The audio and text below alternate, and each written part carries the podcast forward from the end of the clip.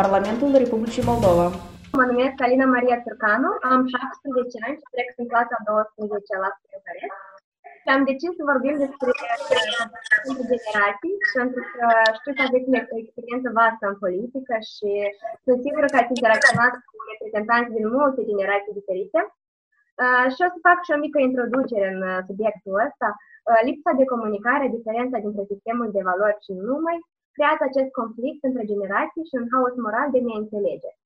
Deși aceste divergențe sunt inevitabile și firești, ele ar putea fi privite dintr-o perspectivă mai pozitivă și armonioasă. Și prima mea curiozitate este cum percepeți dumneavoastră acest conflict între generații? Ați observat discrepanța asta între principiile promovate de către generațiile noi și cele care deja au trecut?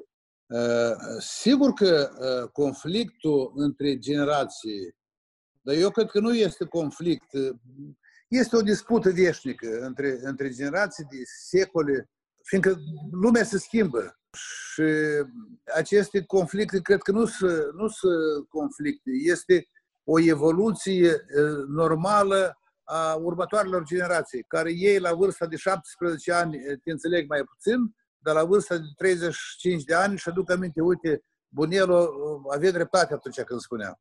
Ceea ce înseamnă că, că uh, omul singur evoluționează. Eu, cum apreciam comportamentul sau diferența între viziuni, între mine și tată, între mine și bunei, la vârsta de 17 ani era una, la 35 de ani este alta, și uh, acum când îți aduce aminte, pur și simplu te amuzezi, fiindcă eu sunt la fel uh, aproape ca bunelul meu. Pur, pur și simplu eu am altă experiență.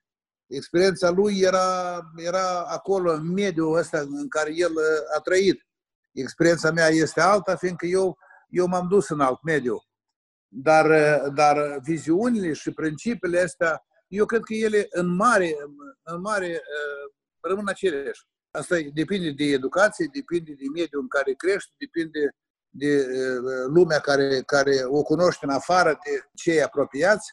Și eu cred că este o chestie mai mult așa descrisă în romane, unde în jurul cărora se creează o mică dramaturgie.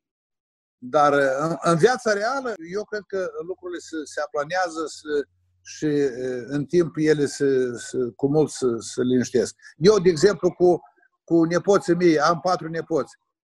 Și uh, acum patru ani de zile aveam o, o discută, o, o dispută între noi și acum este cu tot alta. Ei intră în viață, ei își aleg profesia. Uh, de exemplu, nepoții cei mari este, este o, o domnișoară și un băiat, sunt gemeni. Și uh, fata vede într-un fel lucrurile și el vede puțin altfel. Fata este mai aproape de mine, în viziuni, el este puțin mai radical și este puțin mai neastâmpărat, să spunem așa. Eu cred că asta vine de la modul lui de, de a cunoaște lumea. El o cunoaște mai mult de pe internet, ea o cunoaște mai mult din comunicare, cu bunii, cu părinții, cu mediul înconjurător. Adică eu aici aș spune că fetele sunt mai receptive și mai puțin fac diferența între, între, mm-hmm. între Ok, eu am înțeles și după cum ați spus, Asta este ceva complet firesc care s-a întâmplat mereu, uh, cumva discrepanța între mentalități și idei. Dar uh, păi, mhm. eu, cred, eu cred că dacă noi, dacă noi ne ducem în, în literatură, noi vedem uh, genul ăsta de diferență între viziuni, între generații, care a existat secole, secole în urmă și există da, și astăzi. Și credeți că da. ar trebui cumva să fie controlate sau mai degrabă anihilate?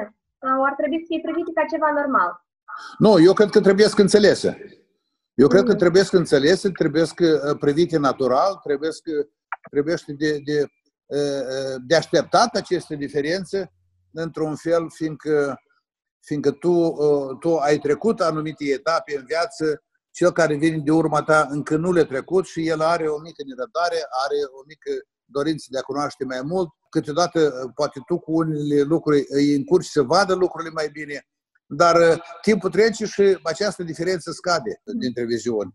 Uh, de ce eu sunt de părere că trebuie să privim lucrurile foarte liniștit, să, să înțelegem că aceste diferențe și aceste viziuni diferite, ele există și sunt neapărate, adică neapărat ele apar, dar în timp ele se, se devin mai puțin vizibile.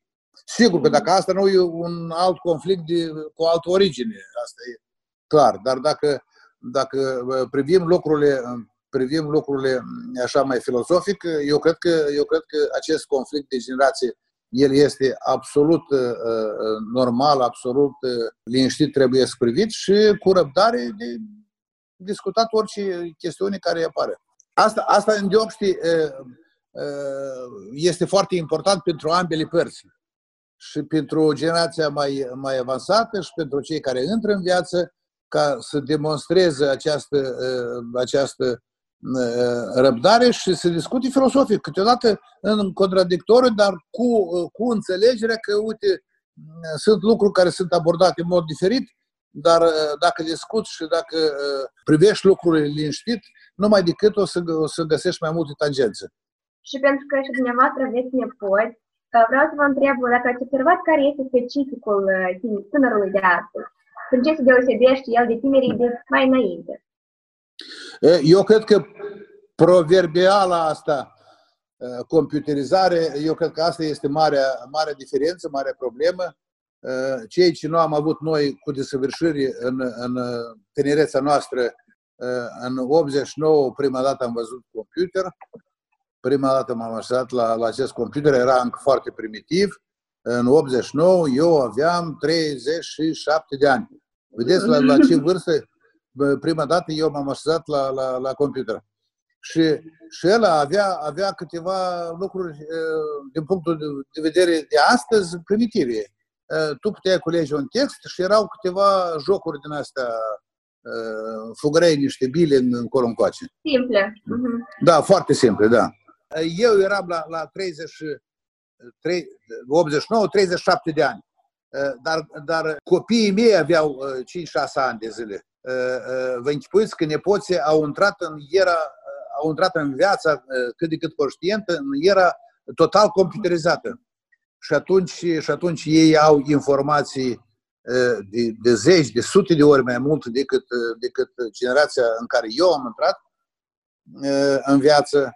Și sigur că această informație, pe de o parte, nu este controlată, este câteodată abuziv percepută de, sau uh, intră în viața uh, unui om și, și aici este o problemă. Este o problemă și a științei, este o problemă și a părinților, este o problemă și a celor care o percep, fiindcă dacă, dacă valul ăsta de, de informație vine peste capul tău și tu nu o controlezi și nu ești pregătit să o asimilezi, să o, să o acumulezi și critic să o privești, atunci, da, e poate să aibă efecte diferite pentru, pentru uh, diferite persoane. Mm-hmm. Ar trebui doar să aibă parte de o educație mediatică ca să poată deosebi informația bună de ce era și să perceapă corect. Cred că da. Cred că da. Și, și dacă vreți să știți, lucrul ăsta se vede. Se vede, iată, este un băiat care face abuz de ședere la computer și este unul care, care este mai disciplinat. Între pe câteva ore, mai stă cu cartea în mână și atunci informația asta abuzivă care intră în capul unui tânăr, uh, ea produce și careva efecte, cred că. Și, și atunci acestui tânăr va deveni mai, mai greu să o desimileze, să, să o împarte că, uite, porțiunea asta de informație ea îți creează probleme, trebuie să, să o înțelegi, trebuie să, să, să o privești critic, dar cealaltă informație, ea îți aduce folos. Eu poate așa puțin, puțin uh, haotic mă exprim, dar uh, este o problemă, fiindcă eu nu sunt specialist și nu, uh, nu, nu mă interesez foarte, foarte activ cu calitatea informației care este uh, acumulată de, de nepoții mei, de exemplu. Dar uh, eu văd așa la, la o mică distanță. Este o problemă mm-hmm. pentru, pentru toți ei și eu cred că și ție, părinți, să spun, de chestia asta, nu? Tare de Da. E foarte greu să fii un echilibru între timpul petrecut la calculator și fără el. E greu. Nu, pur și, simplu, pur și simplu, tu la vârsta asta, de exemplu, nu ai un plan de viață încă. Posibil, eu nu zic, poate tu l-ai. Dar, dar cineva nu l altă. Și atunci el, el acumulează informația haotică, informează din, uh, acumulează din toate domeniile și în capul lui se face o cașă.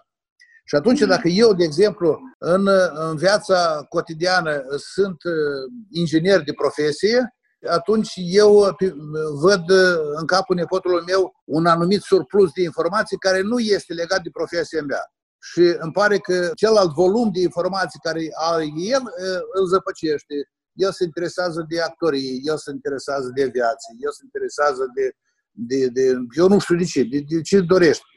Și atunci și atunci, dacă, dacă tu ești specialist în anumit domeniu și privești viața absolut concret, ai și un, un, un alt tip de, de conflict cu, cu acest tânăr. Mhm. Dacă, dacă privești lucrurile filozofic și în viață ești mai, mai, mai filosof, mai nu știu ce, atunci și, și gradul de toleranță este cu mult, cred că altfel. Depinde, depinde de, de, de noi toți. Depinde și de mine, dar depinde și de, tânărul care intră în viață, cu care eu am, de exemplu, pot să am uh, careva conflicte de viziuni în uh, ziua de astăzi. Și acum vreau să vorbim despre dumneavoastră uh, în timpurile petrecute încă pe băncile școlii, despre tânărul de atunci și dacă ați avut câteva conflicte sau dispute cu dumnei, cu părinții, referitor la diferite subiecte, cum avem și noi astăzi. Am avut multe din păcate. Ceea ce pentru mine era important, că eu eram cel mai tânăr în clasă și eu am avut doi verișori care erau uh, cu doi ani mai în vârstă decât mine. Și uh, am, uh, am insistat să merg la școală cu dânsii. Și nu mă primeau, fiindcă eu aveam numai cinci anișori și vreo jumătate de an eu am umblat la școală fără ca să fiu introdus în, în jurnal. Eram așa un fel de, de asistent. Și lui s-a făcut jale de mine și m-a, m-a înscris în jurnal. Pe timpul în cel era, erau mai puține verificări, mai puține, cred că, comisii. Uh-huh. Și atunci soarta mea a depins de, de domnul Cela care m-a înscris în jurnal și eu, și eu în felul ăsta am devenit elev de clasa întâia, cu o diferență de, de, de vârstă de 2 sau un an cu o parte din colegii mei de clasă. Dar oricum eram cel puțin cu un an mai tânăr și lucrul ăsta pe parcurs s-a simțit, fiindcă ceilalți deja se pregăteau să ducă la armată, dar eu eram încă un mucos și cu, nimeni, cu mine nimeni nu vrea să discute la comisariatele astea militare. Uh-huh. Și asta era. Și când ceilalți erau e, invitați să, să treacă comisia medicală la comisariatul uh, militar, eu eram nevoit să, să fug din, din, din școală, din clasă, ca să nu rămân eu sigur cu numai cu fetele. Da. Uh-huh. Interesant. E o gândire așa mai nonconformistă și credeți gândirea asta nonconformistă și abstractă a tineretului trebuie cizelată sau poate să aibă un impact pozitiv asupra societății? Pot să facă schimbări Nu, nu, cizelată cred că nu trebuie. Nu, puțin, poate, poate în dependență de cât de năstrușnic ești un... Eu cred că ea trebuie formată. Eu cred că ea trebuie, într-un fel, ajutată să devină mai, cum se spune, adecvată vieții, situației care te așteaptă și mai departe.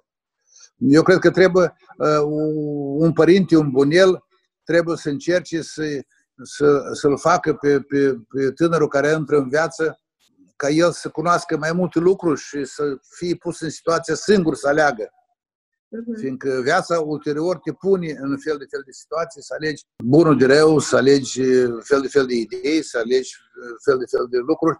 Și atunci spiritul ăsta de analiză, spiritul ăsta de comparație, spiritul ăsta, fiindcă toată viața uh, ești pus în această situație. Uh-huh. O fată alege dintre doi băieți care e mai bun și un băiat uh, tot se gândește și alege.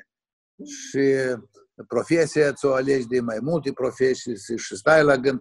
Și dacă o să ai spiritul ăsta de analiză și dacă o să ai deprinderea asta din, din tinerețe, nu, nu este obligatoriu rău lucrul ăsta, ca să deprinderea asta ca să o ai. Și sigur că ea, ea este indusă în mare măsură de, de, de părinți, de, de, de cel, ceilalți subiecti care, care sunt în viață, profesori, vecini.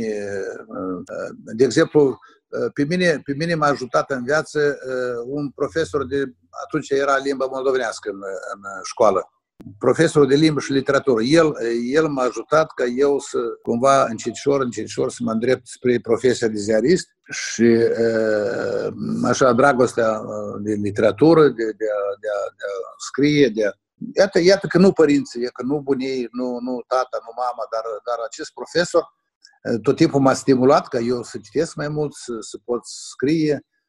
Eram neastâmpărat în clasa 8-a, 9 eu, eu deja scriam reportaje din sat despre toate mulgătoarele, despre toți tractoriștii, despre toți, tot ce era bun și ce nu prea era bun în sat. Eu eram corespondent la ziarul raional. Pe mhm. lângă faptul, pe lângă faptul că asta mai aducea și unele beneficii, atunci, atunci pe timpul cele ziarele plăteau un fel de onorar. Și onorarul ăsta erau, erau bănuți în banii mhm. noștri. Dar eu eram cel mai bogat. Eu puteam să, să-mi cumpăr bilet la, la, la film la Casa de Cultură pe banii mei proprii. Și asta sigur că... Câștigați bani, da?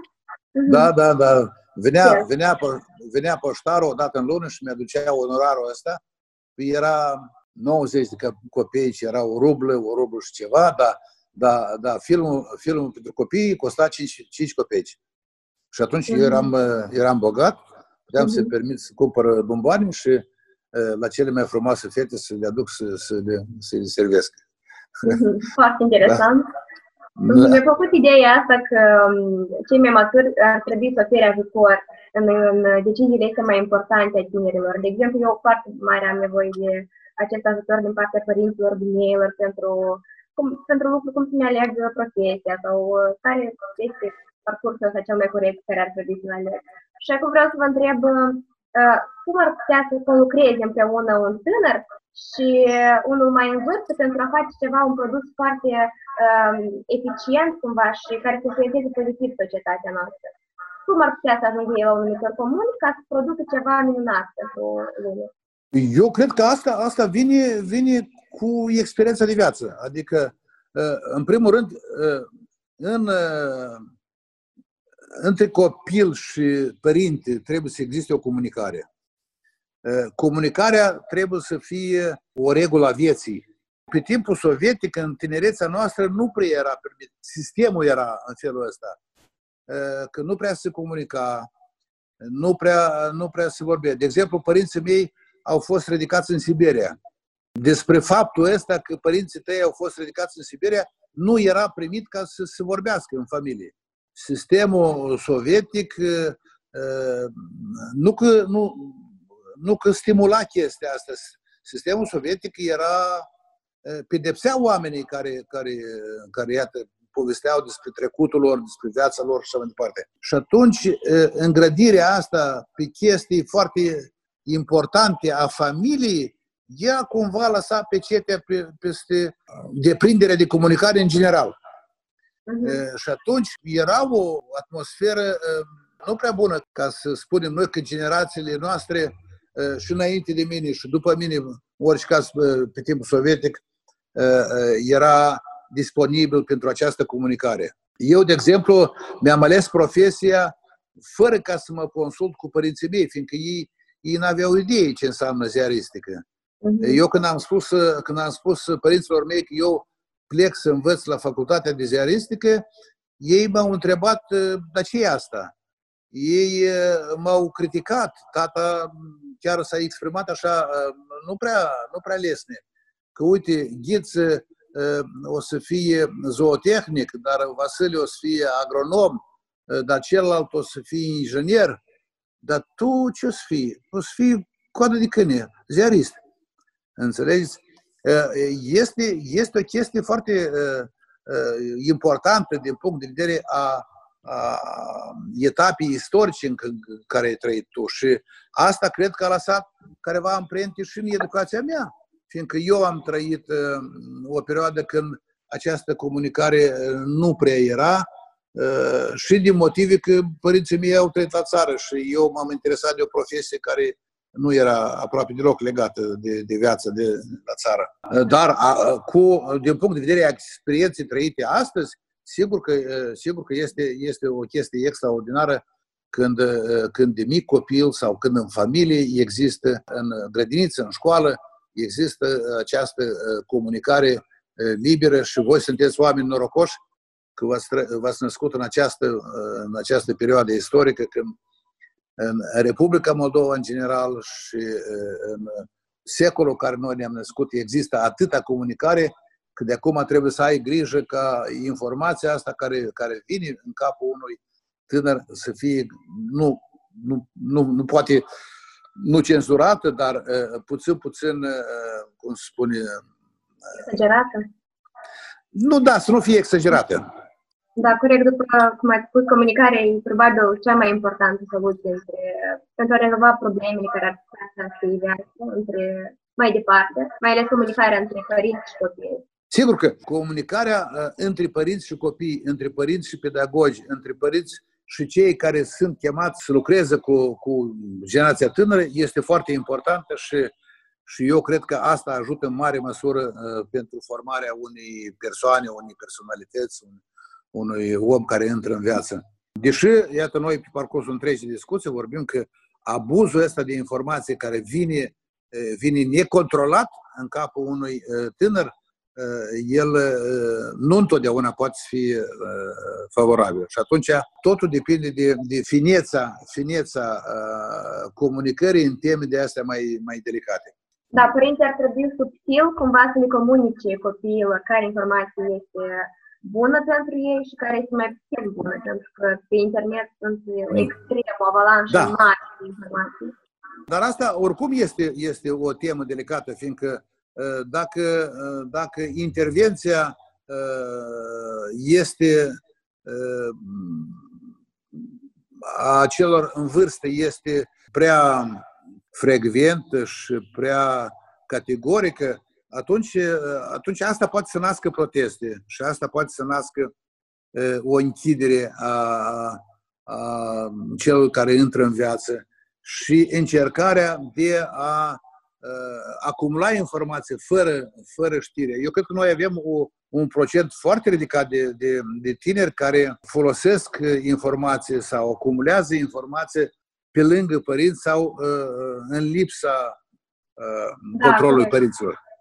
Și, și asta, este, asta este uh, o problemă, o problemă care ține mai mult de, de cei maturi, ca ei să fie înțelepți, ca ei să uh, intervină foarte delicat și ei să îndrepte, dar nu să, să interzică sau să facă abuz de, de influența lor.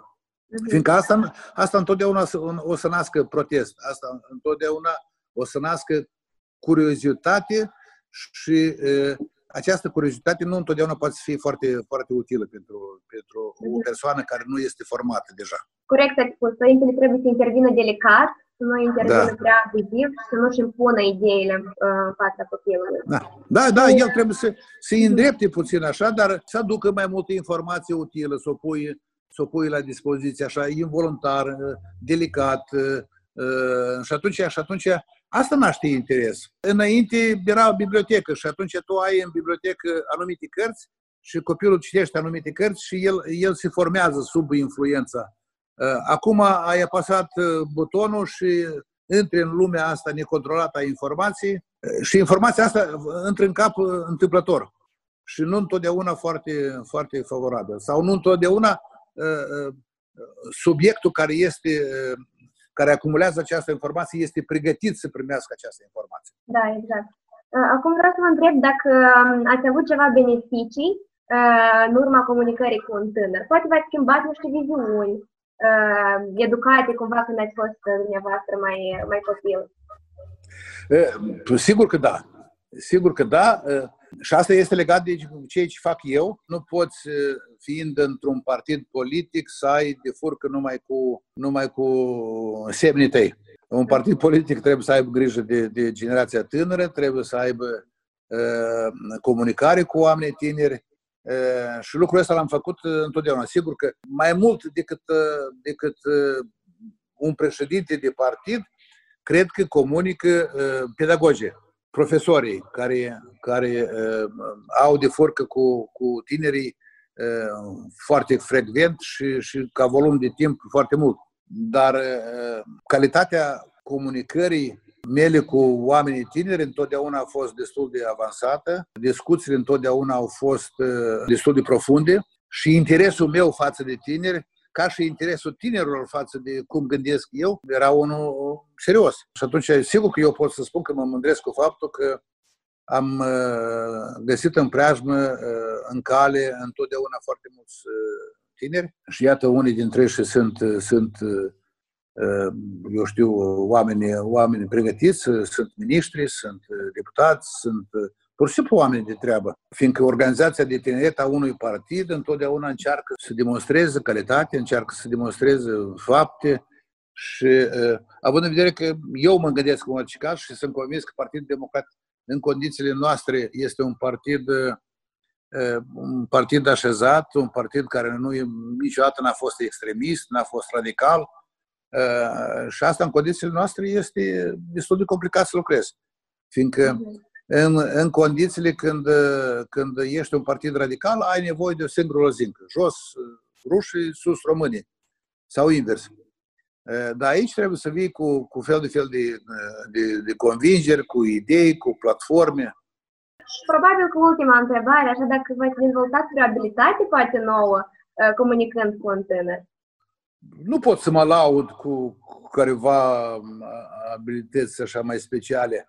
Eu cred că asta, comunicarea cu tânărul, m-a făcut ca eu să doresc să comunic întotdeauna și să-mi păstrez o anumită doză de umor, să privesc critic ceea ce facem noi, să înțeleg că nu întotdeauna ceea ce fac eu, ceea ce văd eu și ceea ce înțeleg eu, trebuie să fie numai decât aplaudat de toți care sunt în jur că depinde și de educație, depinde și de experiența fiecărui om, el te privește în felul său și mai ales când este vorba de, de, de oameni tineri.